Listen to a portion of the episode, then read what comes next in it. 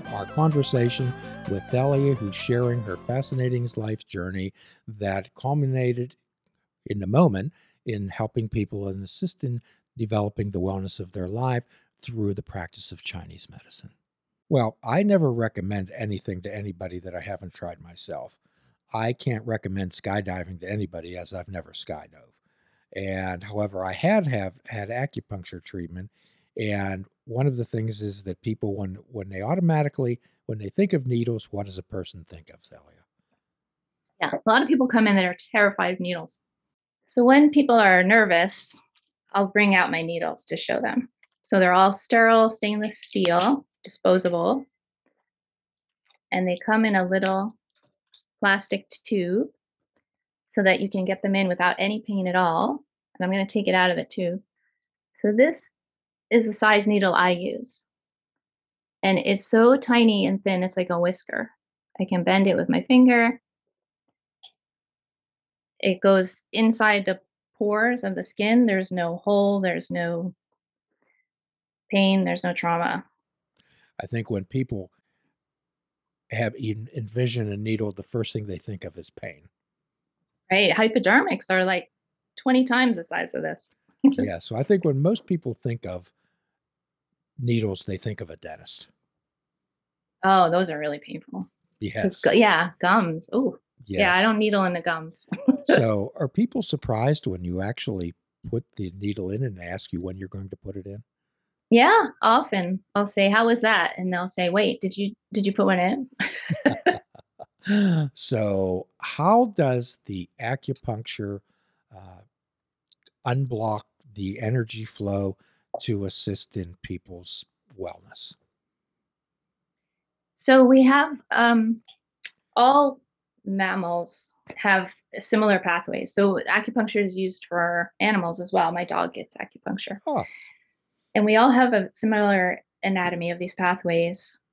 And uh I teach my students, when I teach Chinese medicine, I teach them how to feel that electromagnetic current, because you can feel that, right? You can, sure. You can feel energy with your hand. So I describe it as like when you're playing air hockey and your hand is just kind of resting on that current. And if you feel a little tingly, tickly feeling, so that's the current, and we need to keep that current moving. So say if somebody has a broken arm, and they're experiencing pain around here, I'll needle downstream. So if this pathway is going down the arm and it's stuck here, I'm going to needle right past there and pull that channel through. So let's talk about a person who comes in to see you and say, and they just right off the top says, I want acupuncture. So what is the vetting process? What is the evaluation process that you go through with someone when they come to see you? So there's a long intake for the first uh, meeting, and I ask them about their medical history, and then I will ask them like why they're here, what's their main concern, because usually it's this, it's one big thing that brings people to acupuncture. If they haven't tried it before, usually they say, I've tried everything, I'll I can't get this, you know, to feel better. I'm gonna I want to try something new. So we talk about whatever that issue is, and then um, And then I ask a bunch of specific questions to Chinese medicine, like about their sleep and their digestion and how they're feeling, their mood, because all of those things are going to affect how I treat them. So when we talk about this holistic wellness, it's not incantations. However, it's the mind, body, and spirit type of uh, complete wellness type of package. And usually I start off with by asking people, what are three things that make a a flower bloom? And so let me ask you, what are three things that are essential to making a flower bloom, Thalia? Well, light and water and soil. Yeah. But... yeah. So I, I use a lot of twelve-step terms. You as, ah, well as, okay. You as well as everyone knows that I'm in recovery from drug and alcohol addiction, and I use a lot of behavioral techniques. And I refer to the water as taking care of your physical body, which is incredibly important. When things aren't right below, things aren't right above. When things aren't right above, things aren't right below. And I then I talked to them about the uh, sun. And in the twelve-step world, we refer to that as the sunlight of the spirit. And I make no apologies for uh, suggesting that some type of a spiritual connection with something is, is incredibly important.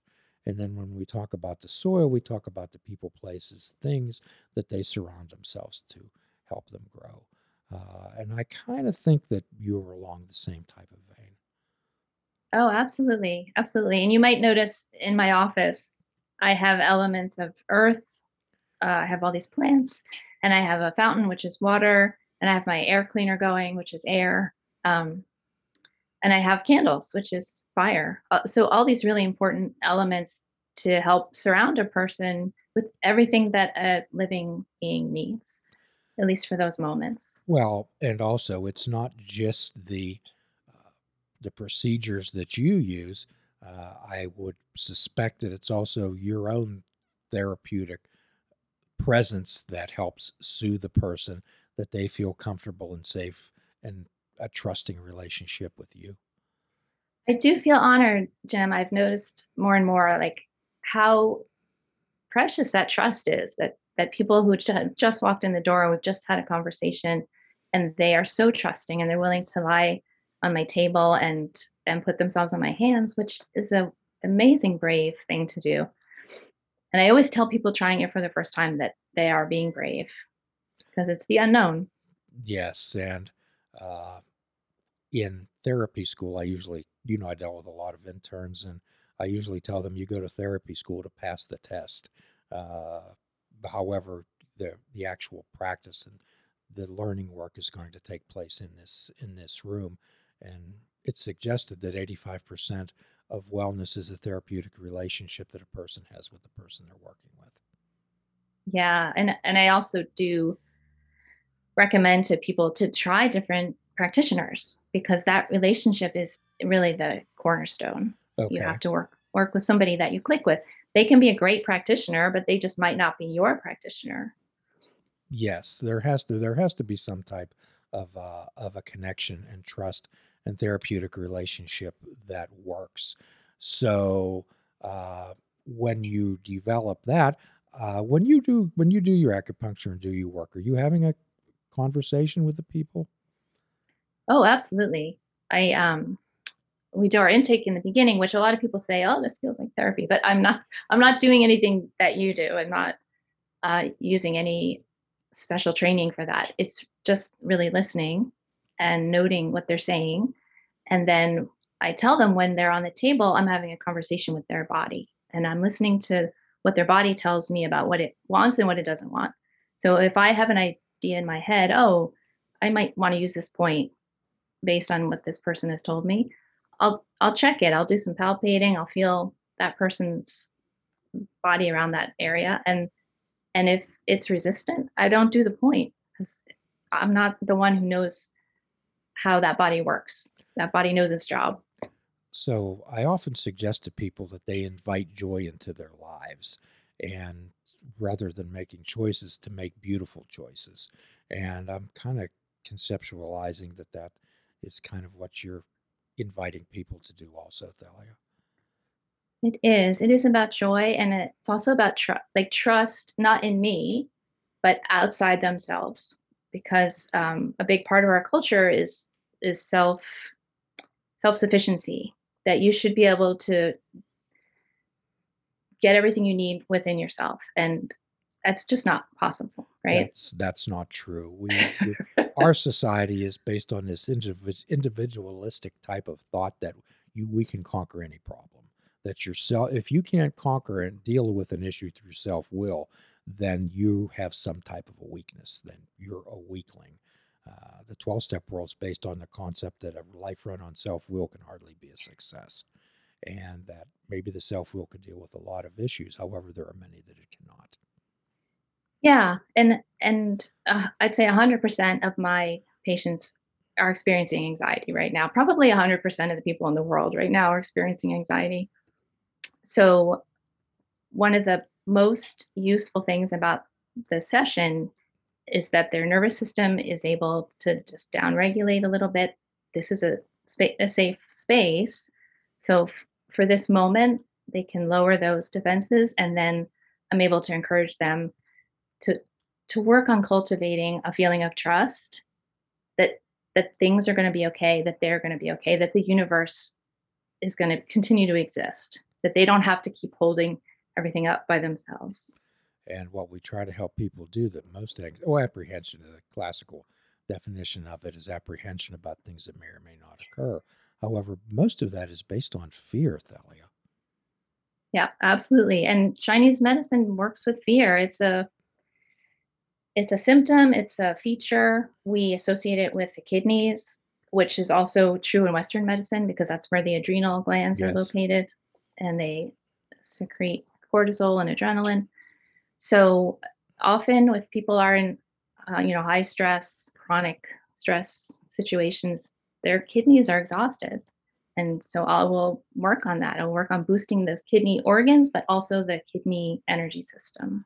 Okay, so not only through the acupuncture, uh, I know that you do an, another type of modality such as cupping, massage, and you'll have to uh, correct me if I'm pronouncing these incorrectly, moxibustion and Gaia? Uh, what's the last one? Uh, G U A? Oh, gua sha. Okay. I think that must be missing part, gua sha. That's the scraping, gentle yes, scraping yes. of the skin. Could you yeah. tell us about the cupping? I'm not real familiar with that, Thalia. Yeah, cupping is super popular. It's it's become more prevalent in the mainstream because of athletes getting it done, and you see those marks on their backs, and they're not painful. They they they're really hickeys. So okay. we take suction cups, and we just apply gentle suction to areas that are congested and stuck, and that, sometimes that's all it takes. And people, oh my gosh, they feel so much better. They love it. They ask for it. And usually I'm like, you know, don't worry, I'm going to figure out what to do. But when they ask for cupping, I always give them cupping. Okay. Now, there's massage, and however, what you practice is Chinese massage. Could mm-hmm. you tell us what the difference is and what, uh, how you practice it? Sure. So um, I think Swedish massage and Western massage is working more with the muscles and the skeletal system.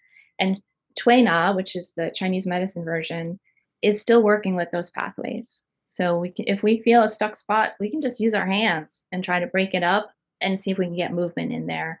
And I also have some tools that I use made of copper. They're just gentle, like pressing, rubbing, scraping tools that can help move that energy through a stuck, a stuck patch.